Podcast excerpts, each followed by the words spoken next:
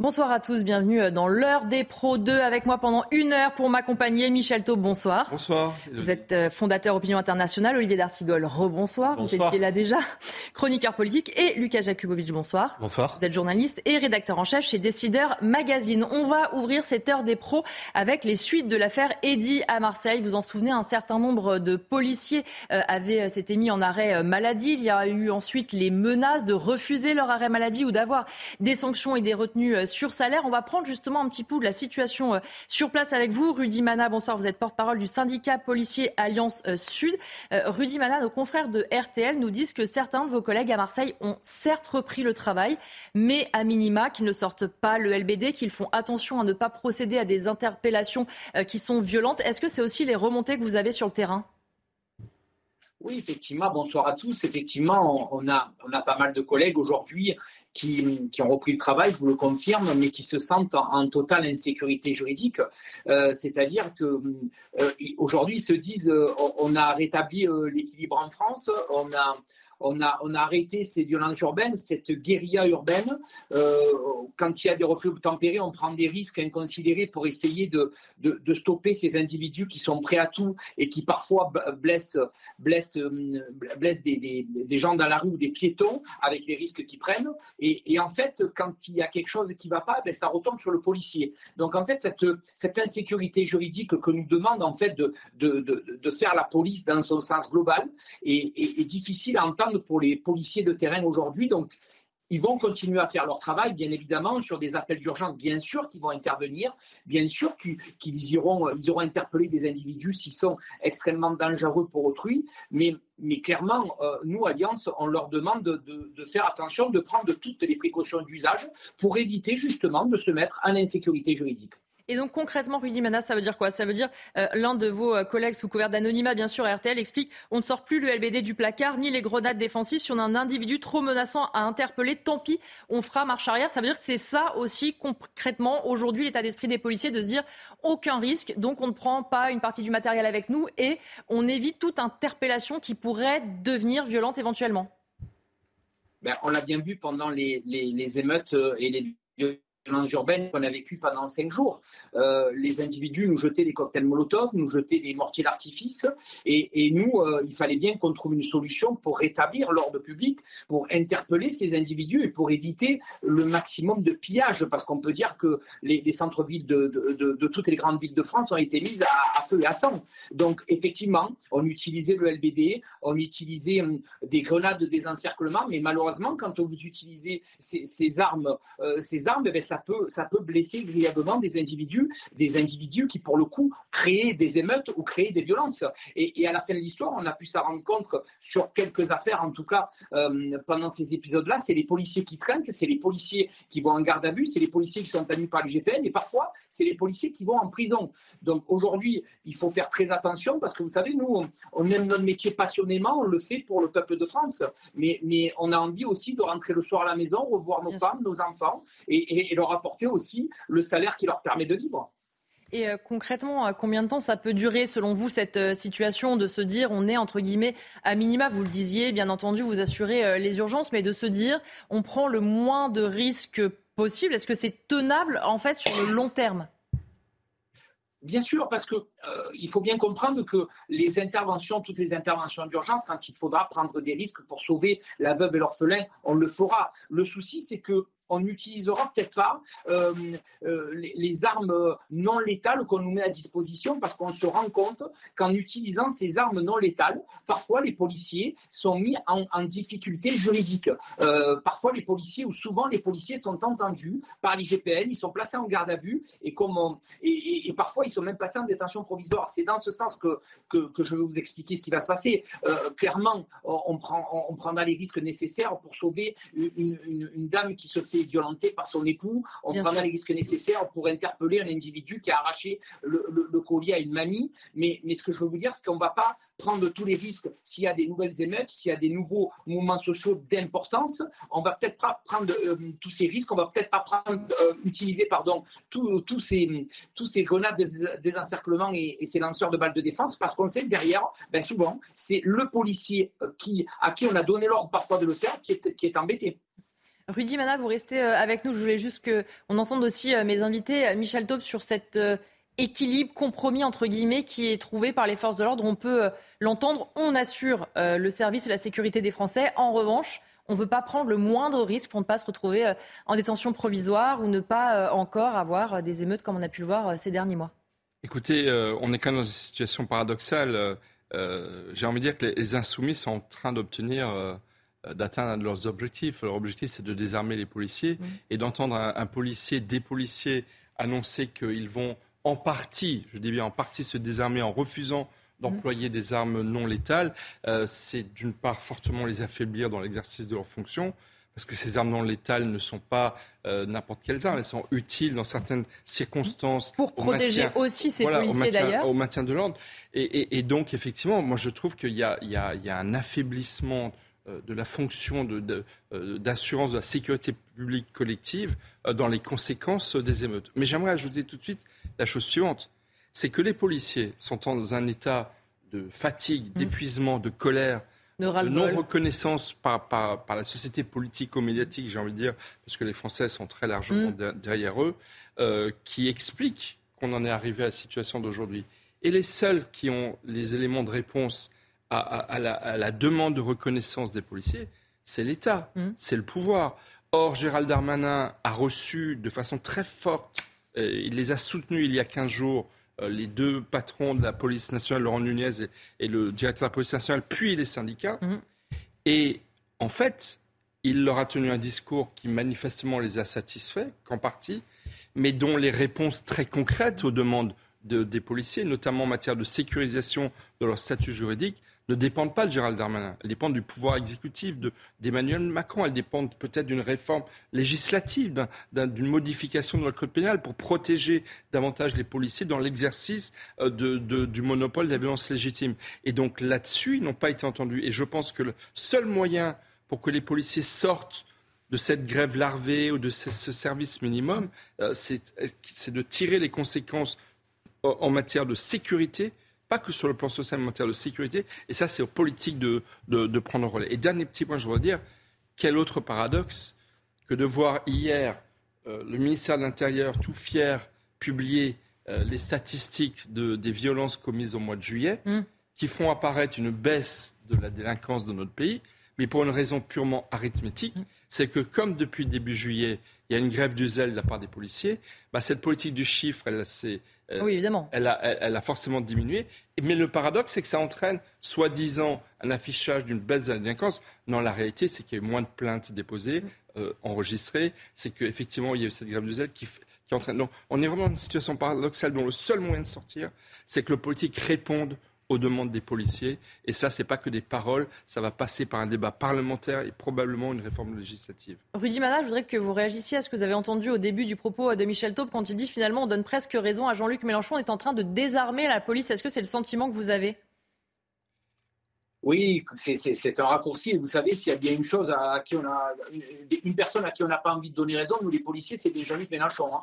Mais, mais il faut comprendre que cette situation où on se trouve toujours, excusez-moi l'expression, le cul entre deux chaises, ça commence à devenir pénible. En fait, c'est ça notre difficulté. Et cette insécurité juridique que l'on vit au quotidien, je vous assure, les collègues n'en peuvent plus. Ils n'en peuvent plus. On a pu, ils ont pu le, démontrer d'ailleurs ces, ces 15 derniers jours, parce que j'ai entendu plein de choses, des, des certificats médicaux de complaisance, mais je vous assure que moi, tous les mecs que j'ai eu au téléphone, mm. tous les mecs avec qui j'ai discuté, ils étaient au bout du rouleau. Ils étaient au bout du rouleau parce que c'est la goutte d'eau qui a fait déborder le vase, très clairement. Hein, cette, cette, affaire de Marseille, c'est la goutte d'eau qui a fait déborder le vase. Mais c'est l'attente depuis de nombreuses années. Et on en a marre, nous, en tant que flics, d'essayer de faire notre boulot et à la fin, quand on le fait correctement, ben on nous dit Ah, c'est bien, vous l'avez fait correctement. Mais par contre, quand on fait une connerie, tout le monde s'acharne sur nous, mmh. tout le monde s'acharne sur ces policiers qui ont essayé avec courage et dévouement de, d'accomplir une mission. Et ça, je vous assure, c'est hyper difficile à vivre pour la totalité des policiers de France. Et quand on voit que des policiers sont mis en prison, eh bien, tous les policiers de France disent Mais en fait, ça aurait pu aussi être nous qui, qui, qui, seront mis en prison. C'est ça qui est difficile et c'est ça qu'aujourd'hui, effectivement, je suis d'accord avec ce qui a été dit, euh, c'est plus tellement du ressort de Gérald Darmanin. Aujourd'hui, il faut qu'on ait une prise de conscience du plus haut niveau de l'État et il faut effectivement qu'on protège aussi juridiquement tous ces policiers qui mettent beaucoup de cœur et beaucoup de dévouement pour essayer de protéger nos concitoyens. Olivier D'Artigol, on peut euh, comprendre euh, ce que, ce que vivent ces policiers et ces mesures de se dire euh, pas de risque, pas de vague, mais il vaut mieux ça plutôt que on se retrouve cloué au pilori. D'abord, je salue Rudy Mana. Je sais qu'il ne va pas être d'accord avec tout ce que je vais dire, mais c'est le débat. C'est le but aussi. C'est le débat. D'abord, il faut toujours rappeler que les conditions d'exercice du métier de la police, des forces de l'ordre dans leur ensemble, est de plus en plus difficile, insupportable même. Mm. Euh, que ça ne date pas de l'affaire de Marseille, pour Bien sûr. propos de Rudy Mana, que c'est une crise profonde euh, qui ne date pas donc des dernières semaines, qui porte sur euh, la situation dans les commissariats, la formation, le déroulement de carrière, les salaires, bref, la considération. Mm.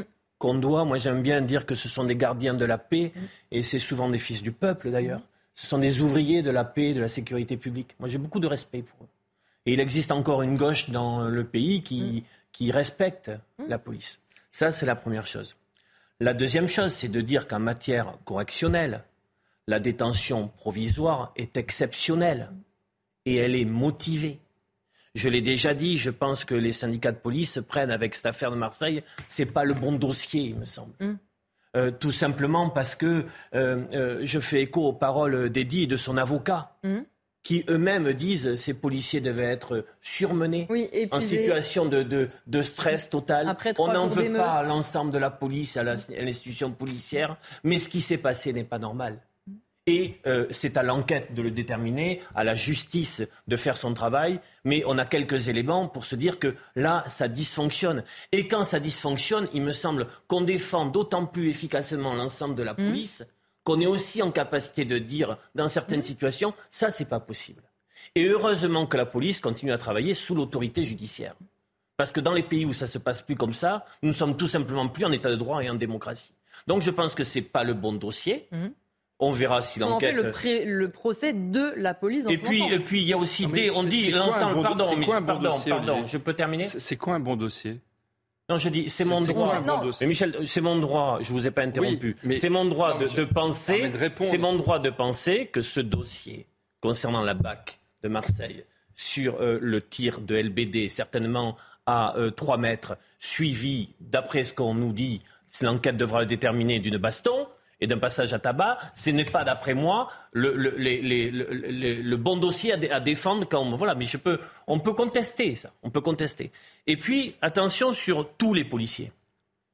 Euh, c'est un mouvement qui s'organise beaucoup sur un boucle WhatsApp, mmh. qui n'est pas totalement euh, maîtrisé par les syndicats. Et il y a aussi beaucoup de policiers qui témoignent, certains l'ont fait dans la presse, pour dire qu'il y a quand même des problèmes dans l'institution, oui. qu'il faudra traiter. Mmh que le climat n'est pas toujours bon. On sait même des commissariats. Mhm. Et que la déontologie doit être un combat permanent, le respect de la déontologie. Comme dans toutes les professions. Donc voilà ce à quoi je, pense. Lucas Jakubovic, effectivement, c'est aujourd'hui aussi un problème euh, euh, politique. On a vu le ministre de l'Intérieur un peu euh, embêté. On a vu le président de la République rester à distance, qu'on peut comprendre, mais on comprend aussi que le malaise des policiers est tellement profond qu'ils ont envie d'une vraie réflexion, d'un vrai soutien euh, au plus haut niveau de l'État. On sait que Gérald Darmanin euh, soutient les forces de l'ordre. Il le fait depuis euh, qu'il a été nommé au gouvernement. On le sent quand même parfois un peu esselé, même par rapport à la Première ministre souvent. Alors pour le coup, je ne suis pas du tout d'accord. Il suffit de regarder vraiment avec attention les prises de position de tous les membres du gouvernement depuis le début des, émeutes urbaines. Pas un seul a dit des mots contre ou allant à l'encontre des policiers. Bah, le président de la République qui dit que c'est une faute inexcusable pas de présomption d'innocence oui, mais il, pour il, a, plus rien dit depuis son allocution. C'était déjà pas mal. Oui, il n'a pas une seule fois prononcé le mot de Naël, par mm. exemple. Donc non, euh, tous les dirigeants euh, de la majorité donnent l'impression d'être vraiment euh, derrière la police. Et on a l'impression aussi que cette grève du zèle, qui est dans la continuité de tous les arrêts maladie qui ont été déposés ces semaines précédentes, c'est d'une certaine façon comme si la police voulait mettre le couteau sous la gorge au pouvoir politique. Mm-hmm. Euh, en disant, et c'est ce qu'a dit le syndicaliste tout à l'heure, Rudy Mada. Si, euh, Rudy, Mada, voilà, si jamais euh, il y a des émeutes, nous, on n'utilisera mmh. pas le LBD. Et comme ce qui fait le plus peur au pouvoir politique, c'est le désordre, mmh. forcément, le pouvoir politique va être obligé d'écouter, peut-être de faire des concessions à la police. Maintenant, la question la plus importante, c'est qu'est-ce que veut vraiment la police? Est-ce que c'est une amélioration des conditions de travail ou bien est-ce que c'est s'affranchir de certaines règles du droit commun? C'est ça en fait la question qui va, qui va falloir se poser dans les semaines qui arrivent. Michel Taub, rapidement, puis on va réécouter Rudy Mana avant de clore cette partie. Non, mais il ne s'agit pas de s'affranchir de, droit commun, il ne s'agit pas de sortir de l'état de droit. Il ah bah dans, dans, les, dans, dans le cas précis, le droit. Il s'agit d'adapter le droit. La police et la profession avec l'armée euh, qui exerce le monopole de la violence légitime, on peut trouver normal que les conditions d'exercice de cette violence soient encadrées et protégées par une loi. La police est parmi les professions, peut-être la profession la plus contrôlée, la plus surveillée. Donc arrêtons de dire que leur demande, c'est pas une justice d'exception que demandent les policiers, c'est un aménagement du droit qui leur permette de mieux exercer les conditions de la sécurité en tenant compte notamment du pourquoi je disais il n'y a pas de bon dossier, il n'y a pas de mauvais dossier? Parce que tout simplement, dans une société où la violence augmente de plus en plus, dans une société où s'en prendre, regardez ce qu'a dit Bouba, euh, s'en prendre à des... On, va en parler. Ne, mais une bavure, non, une bavure, c'est une bavure, par exemple. Mais oui, mais, pourquoi y a-t-il des bavures Mais Olivier, ben pourquoi y a-t-il des bavures? Il y a des bavures parce qu'on est une société de plus en plus violente où en plus, s'en prendre aux flics, regardez les discours euh, de, des insoumis et compagnie, euh, s'en prendre aux flics, c'est un, un, fait de gloire. Donc je comprends les policiers qui sont en mode prudence pour eux-mêmes parce qu'ils sentent bien qu'une partie, certes minoritaire de la société, est de plus en plus engagée contre eux. Et ensuite, et surtout, le politique ne relaie pas la demande de sécurité de nos concitoyens. Moi, je note que depuis les émeutes, il y a 533 villes qui ont été touchées par ces émeutes. Dans le remaniement gouvernemental, il y a eu des changements sur la politique de la ville, sur la politique du logement, rien sur le régalien. Ils auraient pu renforcer le régalien. Ils auraient pu créer, je ne sais pas, moi, un secrétariat aux victimes. Il y a une demande très très forte. Quelles sont, quelles sont les mesures prises en matière de renforcement de la sécurité par le pouvoir? Pour l'instant, on ne voit rien venir. Et donc, je dis que protéger les policiers, c'est pas sortir de l'état de droit, c'est adapter le droit à une, une réalité. Les 25 000 refus d'obtempérer, c'est quand même extrêmement grave. Qu'est-ce qui est fait pour pouvoir protéger davantage les policiers? C'est cela qui est demandé, selon moi. Je voudrais vous laisser quand même le dernier mot, euh, Rudy Mana, notamment euh, vous qui parlez avec euh, vos collègues marseillais de la zone sud. Quel est l'état d'esprit aujourd'hui? Vous disiez tout à l'heure, évidemment, ils n'en pouvaient plus. Quelle issue vous voyez en fait à ce ras-le-bol, à cette crise de la police? Si vous me laissez 30 secondes avant, je voudrais répondre à M. Dargirol. sa première minute a été exceptionnelle, j'ai rien à dire là-dessus. Par contre, effectivement, quand il a dit il faut choisir, il, faut choisir ses combats. Moi, je vais vous raconter une histoire qui va durer 30 secondes. C'était l'histoire de la BAC, c'est l'histoire de la BAC Nord il y a dix ans, et c'était le syndicat Alliance qui les avait défendus. Et à ce moment-là, on nous a dit c'est pas le bon dossier. Et pourtant, dix ans après, alors que sept sont partis en préventive, il y en a plusieurs qui ont été relaxés et d'autres qui ont eu que de la prison avec sursis sur des faits totalement minimes.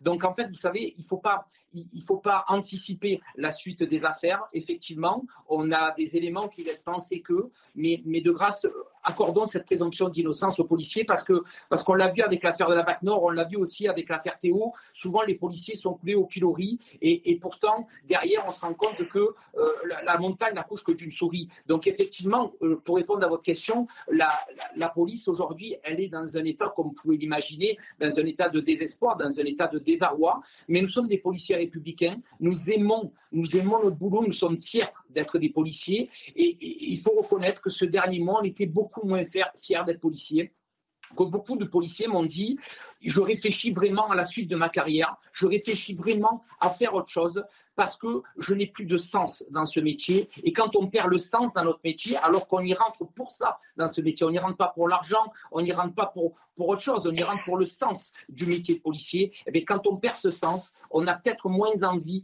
de s'investir, de prendre des risques inconsidérés parfois pour, euh, pour, protéger la veuve et l'orphelin. Les policiers seront toujours là, vous le savez, et on, le fait fièrement. Mais il faut juste comprendre que ce désarroi que l'on vit, on aura besoin, on aura besoin aussi d'être aidé, comme on l'a dit tout à l'heure, par les plus hautes autorités de l'État, par une protection juridique supplémentaire pour que nous puissions continuer à accomplir notre tâche. Merci beaucoup euh, Rudy Mana d'avoir été euh, avec nous et euh, c'était important aussi de refaire le point sur l'état et notamment le moral des troupes. Lucas Jukovic, vous vouliez tout à l'heure ajouter quelque chose Oui, juste rajouter un petit truc prosaïque, c'est que le policier qui est en détention préventive, c'est une détention qui a été décidée par des juges et donc dans le cadre de l'état droit. Donc en fait, entendre des policiers par plusieurs juges. Donc entendre les policiers qui disent on demande juste le respect de l'état droit, dans les faits, ça, il est respecté, que ça plaise ou non à la police. Olivier D'Artigol, pour clore sur euh, ce dossier, effectivement, on voit que ça a été, comme le disait Rudy Mana, la petite goutte d'eau qui fait déborder le vase et remonte toutes les revendications salariales, de considération, d'organisation en interne, d'organisation parfois entre police nationale et police municipale Dossier très lourd pour l'exécutif sur la rentrée, tout simplement parce qu'on sent que la situation est en phase de pourrissement, mmh.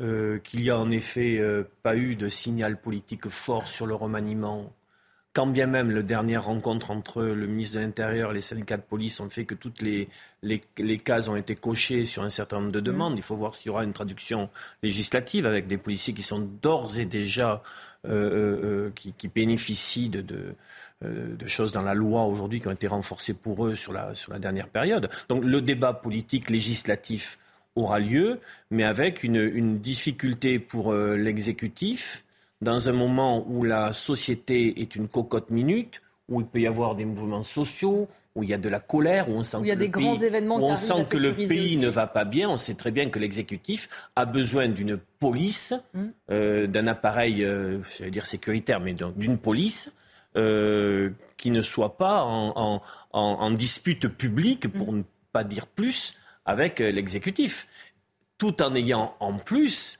cette tension avec le, euh, judiciaire. Mmh. Donc on sent bien que les trois pouvoirs, exécutif, législatif, judiciaire, sont là dans, un rapport de force qui s'aggrave et ce n'est pas un climat euh, serein. Michel Taub, un mot pour terminer. C'est vrai que c'est paradoxal. On demande de plus en plus aux forces de l'ordre. On va avoir la Coupe du Monde de rugby, on va avoir les Jeux Olympiques.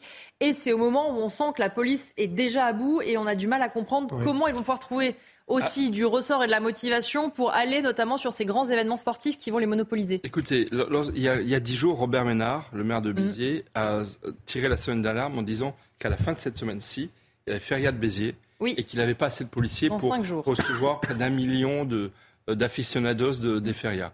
Et il disait, mais je n'ai pas assez de, de, force à ma disposition.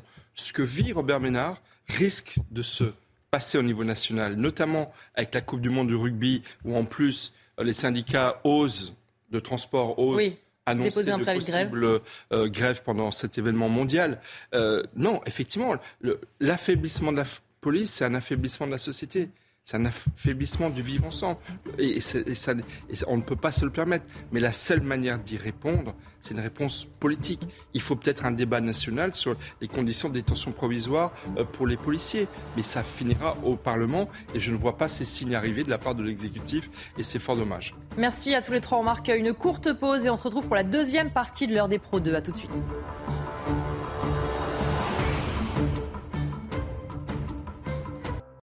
De retour pour la deuxième partie euh, de l'heure des pros. On va continuer évidemment les débats avec mes invités, mais tout de suite le rappel de l'actualité avec Isabelle Piboulot.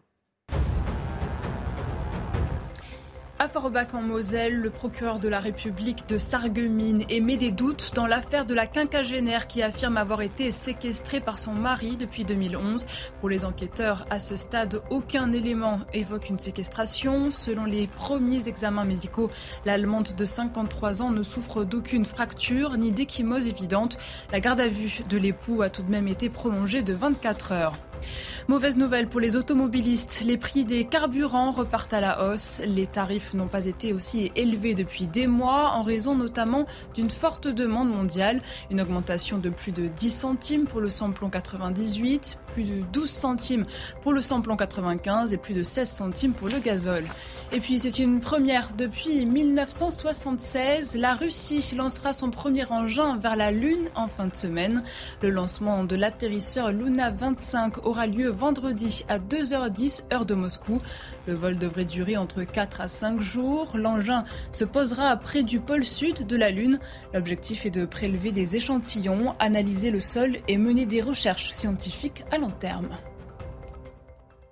On va parler maintenant euh, d'Angoulême. Le maire, les républicains de la ville avaient pris un arrêté le mois dernier pour limiter l'occupation de l'espace public et ciblant, je cite, les marginaux. La juge des référés a suspendu partiellement l'exécution de cet arrêté. Précisément, l'arrêté avait été publié le 11 juillet. Il proscrivait notamment la station assise ou allongée lorsqu'elle constitue une entrave à la circulation des piétons et à l'accès aux immeubles riverains des voies publiques, ainsi que la station debout lorsqu'elle entrave manifestement la circulation des personnes, la commodité de passage, la sûreté dans les voies et les espaces l'espace public. Alors on va voir quand même la réaction du maire adjoint en charge de la sécurité de la ville. Il s'appelle Jean-Philippe Pousset. Vous allez voir qu'il est quand même content de cette décision. Écoutez-le. Une grande satisfaction puisque globalement, le président du administratif de Poitiers euh, confirme notre, notre volonté d'action euh, sur l'espace public. Euh, donc voilà, le, la, disposition principale de l'arrêté n'est pas suspendue, elle est, elle est maintenue, qui va permettre à nos, policiers municipaux de, continuer à travailler. Et dès aujourd'hui, dès demain, nous sommes sur le terrain pour grâce à cet arrêté, intervenir sur l'espace public c'est une affaire assez euh, compliquée. Euh, d'un côté, euh, le maire adjoint a toujours expliqué que ça été un arrêté ni anti-mendicité ni anti-SDF. C'était un outil, dit-il, pour retrouver une gestion paisible de l'espace public. Il faut en arriver là maintenant d'interdire la station assise ou debout dans certains endroits pour qu'on puisse tous circuler. Il faut vraiment en arriver là Écoutez, le, si la mairie l'a jugé utile, euh, et effectivement, comme vient de dire l'adjoint, le tribunal ne l'a pas totalement démenti. On sait qu'elle a restreint en fait la zone, parce qu'il y avait notamment la gare qui était concernée, et c'est compliqué d'attendre son train. Mais en fait, en fait, si vous voulez que euh, la, pauvreté augmente dans notre pays. Il y a des problèmes d'ordre public, on le voit tous les jours, que ce soit euh, avec des centres de domicile fixe, avec des migrants, parfois les, qui, sont les deux, en fait, et qu'il y ait des, mairies qui veuillent adresser un message politique en disant nous, au niveau de la population de notre commune, souverainement, nous ne voulons pas qu'il y ait trop euh, mmh. de mendiants ou trop de migrants qui soient présents. Je distingue euh, bien entendu les deux. Pourquoi pas? De même, vous avez des villes plutôt de gauche qui se disent ville-refuge, par mm. exemple, pour les, pour, les, pour les réfugiés, pour les, pour les migrants, et qui s'affichent comme tels. Donc, si vous voulez, voilà, qu'il qui puisse y avoir des nuances politiques d'appréciation d'un problème social, je trouve cela normal. Après, on est dans un état de droit, il y a des cadres mm. qui sont fixés, mais l'état de droit ne tient pas lieu non plus de politique publique. C'est quand même au maire d'être libre de pouvoir euh, prendre des arrêtés qui correspondent à, au consensus que la dite municipalité estime avoir face à un problème de plus en plus criant dans notre société. On rappelle quand même qu'en 2014, la même ville d'Angoulême avait, avait, déjà provoqué un tollé en décidant de grillager certains bancs publics pour éviter que les SDF ne s'y installent avant de reculer face à la polémique. Olivier D'Artigol, sur cette euh, décision, sur cet arrêté Je me souviens bien de cette actualité, de cette photo. Moi, je pense, bien sûr, on a, il y avait eu des priorités nationales édictées pour, euh, pour euh, apporter des solutions à ces sans domicile fixe, euh, à ces pauvres parmi les pauvres, mmh. démunis parmi les démunis. Euh, qui souffrent d'ailleurs beaucoup dans les périodes d'été. On en parle mmh. l'hiver, mais la situation euh, au centre dominique fixe l'été, sur les périodes de canicule, dans des villes qui sont parfois des îlots de chaleur, mmh. c'est redoutablement euh, difficile, d'autant plus qu'en plus que les, les, associations qui leur viennent en aide n'ont pas toujours le, personnel et les effectifs tels qu'ils l'ont. Oui, toute l'année. Bon, il y a beaucoup de critères qui rentrent en, en, ligne de compte. Donc moi, je trouve que à partir du moment où il n'y a pas de trouble à l'ordre public mmh. manifeste, euh, et alors que les polices municipales peuvent aussi être des polices euh, de la civilité, d'essayer de trouver des solutions mmh. avec les centres sociaux.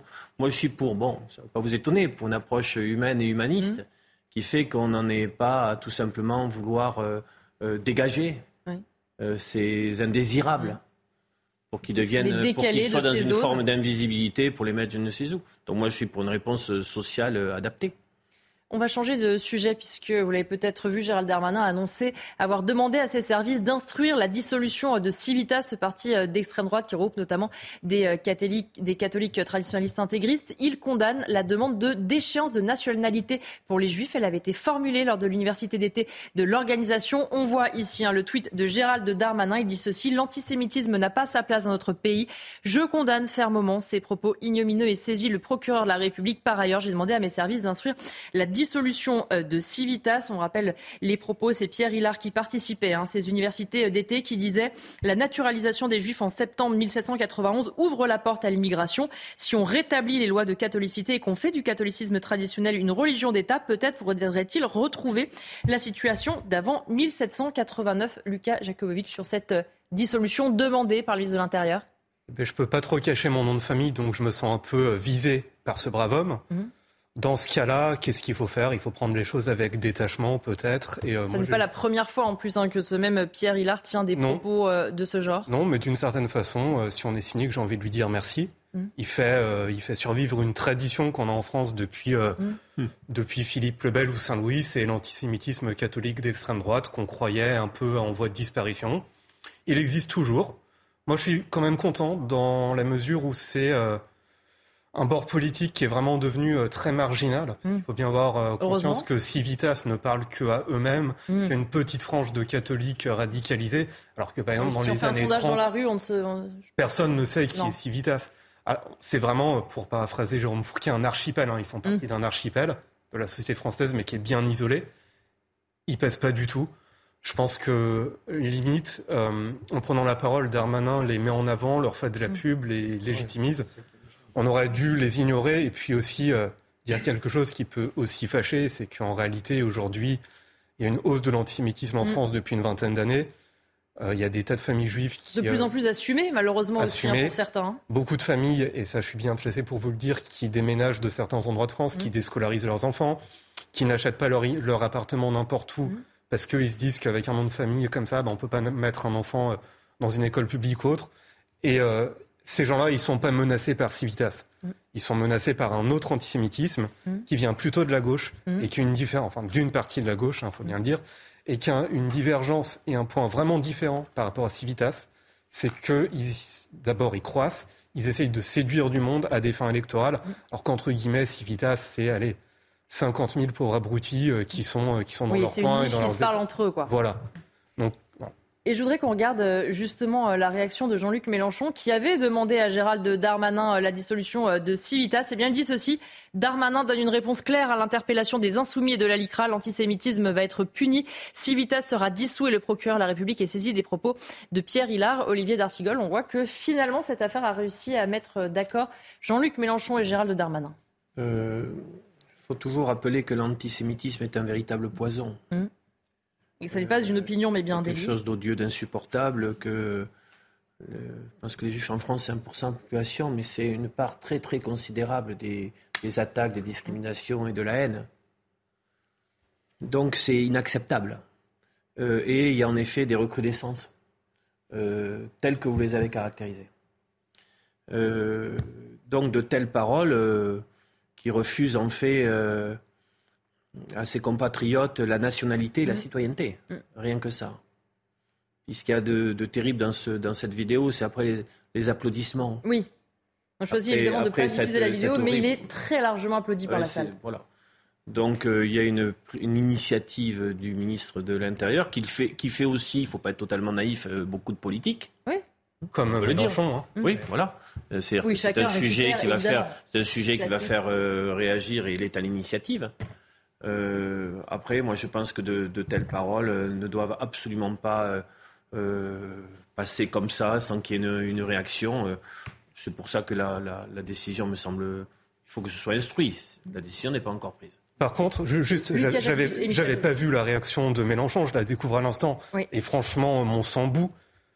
Parce que quand même, Jean-Luc Mélenchon est un des responsables, même s'il s'en défend, de la montée de l'antisémitisme en France. On sait aussi les, les lois, etc., qui ont tenté de faire passer son groupe à l'Assemblée nationale. Voilà, en fait, il dit non, je suis pas antisémite, mais je suis anti-sioniste. Mm. Mais pour l'électorat ou pour les gens qui sont vraiment antisémites, on sait exactement à qui s'adresse. Mm. Je rappelle qu'il fait partie d'un parti dans lequel, même si elle s'en défend, c'est habile, Mathilde Panot fait des mm. jeux de mots qui auraient fait rire Jean-Marie Le Pen, en disant qu'Elisabeth Borne, qu'une fille de déportée, une rescapée. Ça, c'est un truc que Jean-Marie Le Pen aurait pu faire dans les années 80. C'est un groupe parlementaire qui... Euh, applaudit l'arrivée d'un avocat palestinien qui a été inculpé pour avoir essayé de tuer un rabbin. C'est un parti qui effectivement est très engagé pour la cause palestinienne et c'est respectable et ça se comprend, mais qui le fait aussi dans un but identitaire dont les Juifs de France sont les victimes aussi. Donc vraiment sur ce coup-là, je pense que Mélenchon aurait vraiment dû se taire, parce qu'il y a une part de responsabilité dans l'antisémitisme actuel encore plus grande que cet abruti de Civitas. Si je engager un débat sévère avec vous, parce que je n'ai pas envie, parce que je partage l'essentiel de ce que vous avez dit avant. Il est parfaitement possible d'être euh, très ferme dans la lutte contre l'antisémitisme, tout en ayant un discours et un jugement sur la politique menée par le gouvernement israélien. Ah, mais ça, tout à fait. Sur un certain nombre de, dossiers, la question palestinienne en étant une, le, changement qui est proposé concernant la justice aujourd'hui et qui secoue la société israélienne en est un autre. Donc je pense que là-dessus, on est certainement d'accord, mais je veux le, repréciser. Michel Taub. Euh, plusieurs choses. D'abord, Civitas est archi hyper minoritaire, Bien sûr. Dans, notamment parmi les catholiques, parce que c'est un parti qui se dit catholique, qui veut rétablir, certains veulent rétablir la monarchie, ils veulent rétablir le, le catholicisme comme religion d'État. Civitas était transformé en parti politique. Oui. Euh, et a même présenté des candidats aux élections législatives en 2017. J'ai vu, Parti depuis 2016, exactement. et ils avaient présenté 14 candidats et ils ont recueilli 2100 voix, c'est à peu près 150 euh, voix par, euh, par candidat. Non, mais je pense que plus que la dissolution, si un parti profère des, des, propos antisémites et, profondément racistes, mais là en l'occurrence antisémites, il faut tout simplement l'interdire. Mm-hmm. Parce qu'il y a des moyens légaux, comme vous le rappeliez fort justement, l'antisémitisme est un délit. Mm. pas une opinion, c'est un délit. Et donc, du coup, euh, ça devrait tomber sous le coup de la loi. Mm. Euh, voilà. Donc, euh, après, effectivement, sur des propos aussi abjects qui remontent à une longue histoire, hein, parce que parler de les Juifs, la Révolution française, voilà, ça, ça réveille euh, des choses euh, parfois douloureuses et en même mm. temps euh, toute une libération pour beaucoup de, de concitoyens de confession juive. Mais, mais c'est vrai que le, voilà, il faut une fermeté, peut-être plus que la dissolution, j'ai envie de dire, c'est plus de se demander pourquoi y a-t-il un parti politique qui professe des idées mm. antisémites? Découvrir ça, quelque part, c'est très, très. Oui, d'autant plus qu'on le disait, malheureusement, ce n'est pas la première fois qu'il y a ce genre de propos, ni de cet homme, ni globalement dans le parti. On va changer de sujet et on va parler d'une interview qui peut-être peut étonner. C'est celle du rappeur Booba qui s'est confié à nos euh, confrères du groupe Ebra et il dit un certain nombre de choses qui peut-être peuvent étonner. La première, il dit ceci. Quant aux émeutes, je trouve surtout que la police, le système judiciaire-carcéral et plus globalement l'État ne se font pas respecter. Les jeunes n'ont pas peur de la police. L'État est beaucoup trop mou et faible. Lucas Jakubovic, que euh, ces mots-là n'étonnent pas, on les entend beaucoup. En revanche, ce qui étonne peut-être, c'est qu'ils viennent de la part de Booba. Ah bon ça ne m'étonne pas. En réalité, euh, si vous allez euh, dans les quartiers sensibles ou si vous mm. parlez aux personnes euh, souvent issues de l'immigration et les plus démunies, c'est les premières victimes de l'insécurité. Et c'est des gens qui sont aux premières loges, effectivement, pour voir que les gens de leur quartier, souvent très jeunes, ont de moins en moins peur de la police. Mm. Ils en sont les premiers révoltés. Et Bouba, quelque part, c'est le porte-parole de, ces personnes-là. Et donc non, moi je suis pas du tout étonné des propos de Bouba. Et beaucoup se moquent de lui à cause du fait qu'il vit tranquillement à Miami. Mais en réalité, je pense qu'assez souvent, il... quelque part, c'est presque un politicien ou un lanceur d'alerte. On le voit euh, dans son combat contre les influenceurs qu'il appelle mmh. les infuvoleurs, contre mmh. l'impuissance euh, de l'État. C'est quelqu'un qui a une parole publique qui pèse mmh. et qui mérite euh, d'être entendu et non pas moqué. Et a priori, justement, effectivement, il vit à Miami et il dit c'est loin d'être parfait, mais tu ne défies pas la police à la bagarre quand tu habites à Miami. Olivier D'Artigol, est-ce que ça peut être aussi important cette prise de parole d'un rappeur, entendu peut-être par les jeunes, plus que les politiques euh, qui appellent. Euh, ce qui vient d'être exprimé est très important parce qu'on aurait tendance à l'oublier.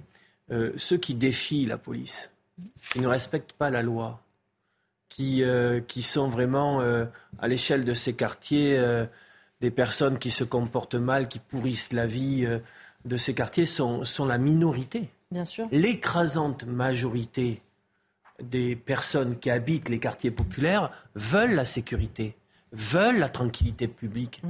veulent pouvoir se réveiller sans trouver la voiture euh, brûlée, Bien sûr. veulent pouvoir euh, se dormir la nuit et ne pas être soumis à... Et donc, d'une certaine manière, ce qu'il dit là euh, fait écho à une, à, une, à une opinion très largement majoritaire dans les quartiers populaires. Mais on aurait tendance parfois à l'oublier en laissant à une infime minorité... Mmh.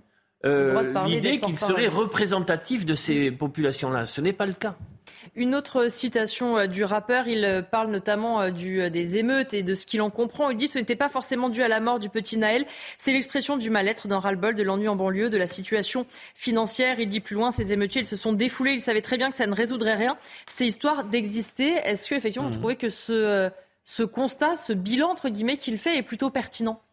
Oui, parce qu'il commence par la sécurité. Mmh.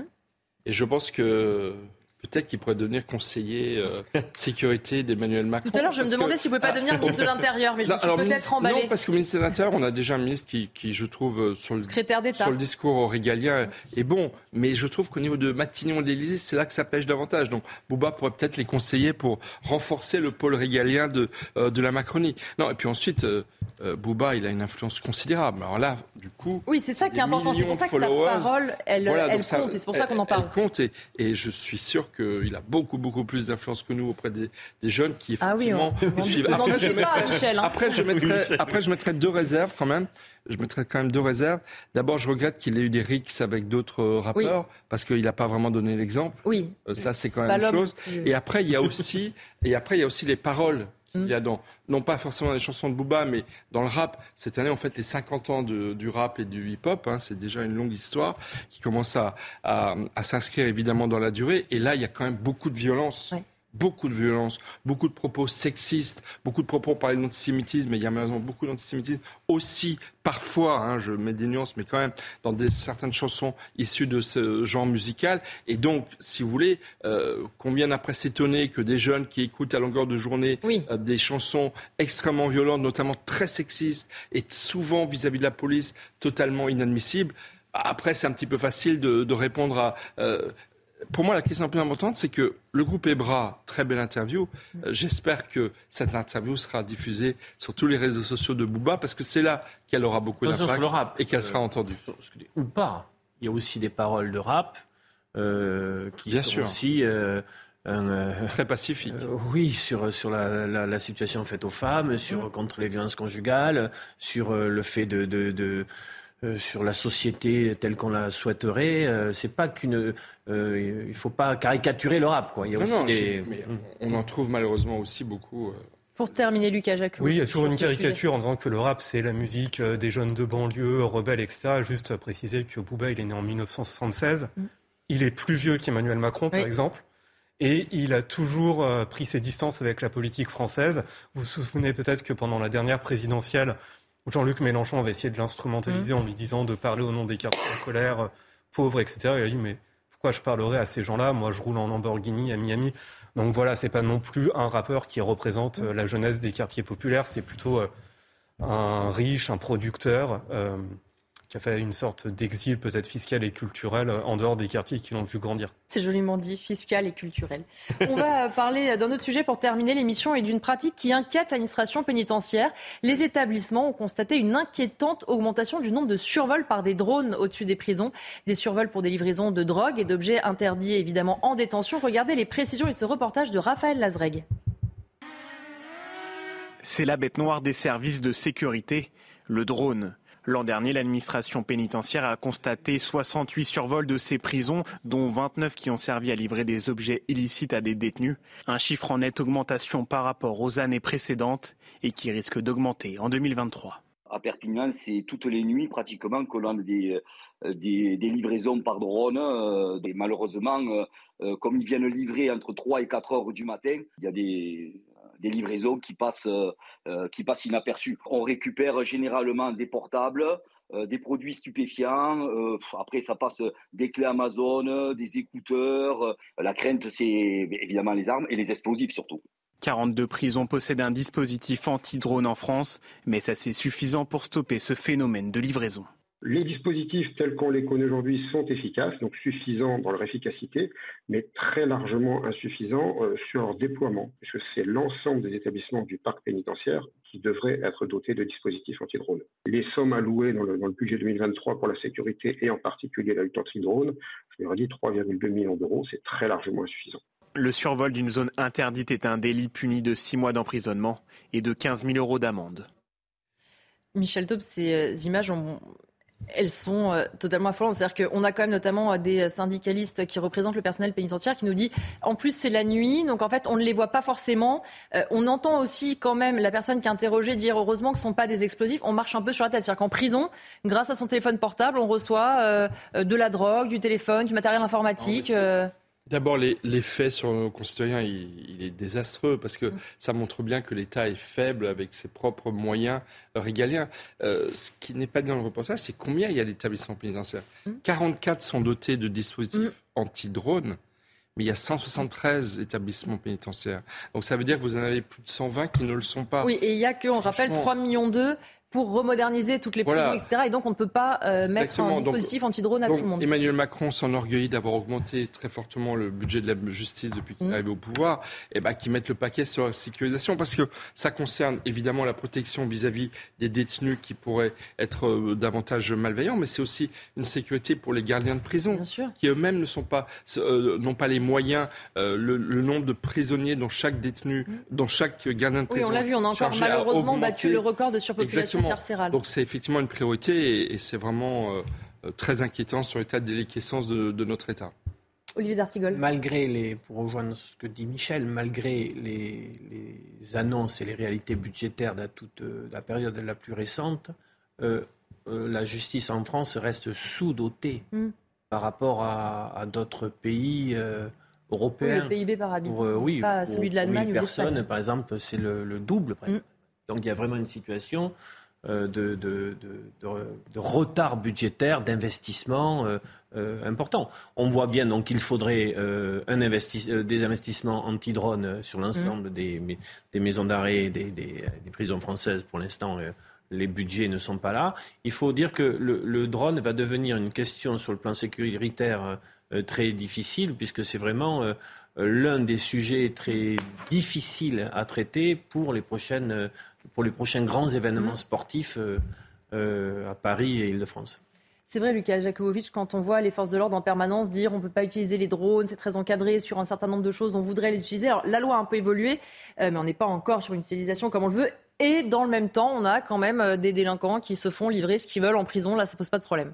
Je caricature, mais on est un peu là-dessus. Je dirais que c'est quelque chose d'assez logique et qui ne qui s'applique pas que à la sécurité. C'est qu'en fait, mais ça c'est toujours le cas, euh, le progrès technique va toujours plus vite que la loi.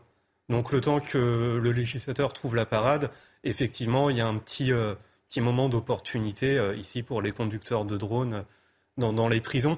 Et juste, alors, je sais que parfois je suis un très mauvais polémiste ou chroniqueur parce que je suis attaché aux chiffres, à la précision, quitte à être un peu aride. C'est important. Mais, Continuez. mais juste pour prolonger ce que disait M. Dartigol tout à l'heure, effectivement, le budget de la justice en France, c'est 72 euros par habitant. Oui. Euh, en, Allemagne, je crois que c'est 129. Mm. Et dans la moyenne de l'OCDE, c'est 114. Mm. Et dans des pays qui sont pourtant plus pauvres que nous, comme l'Espagne, c'est 88. Donc effectivement, il y a un sous-investissement euh, dans la justice. Ce qui explique d'ailleurs pourquoi, effectivement, il y, a des, euh, il y a des prisons sans drone, mais des prisons qui sont en moyenne remplies à 114%. Merci beaucoup en tout cas d'avoir été avec nous, nous avoir euh, suivis. Merci Olivier D'Artigol, merci à Michel Taube, merci, à, Lucas Jakubovic d'avoir été avec nous. Je remercie aussi les équipes en régie qui m'ont aidé à préparer cette émission. Loubna Daoudi, Briac Japio à la réalisation, Laurent Capra à la vision, Boukabella au son, Titouan Lepage et Philippe. Évidemment, les débats et l'information continuent sur CNews. Tout de suite, vous retrouvez Barbara Klein et ses invités pour Soir Info.